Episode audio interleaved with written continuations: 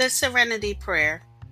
God, grant me the serenity to accept the things I cannot change, the courage to change the things I can, and the wisdom to know the difference, living one day at a time, enjoying one moment at a time, accepting hardships as the pathway to peace, taking as He did the sinful world, as it is, not as I would have it, trusting that He will make all things right if I surrender to His will, that I may be reasonably happy in this life and supremely happy with Him forever in the next.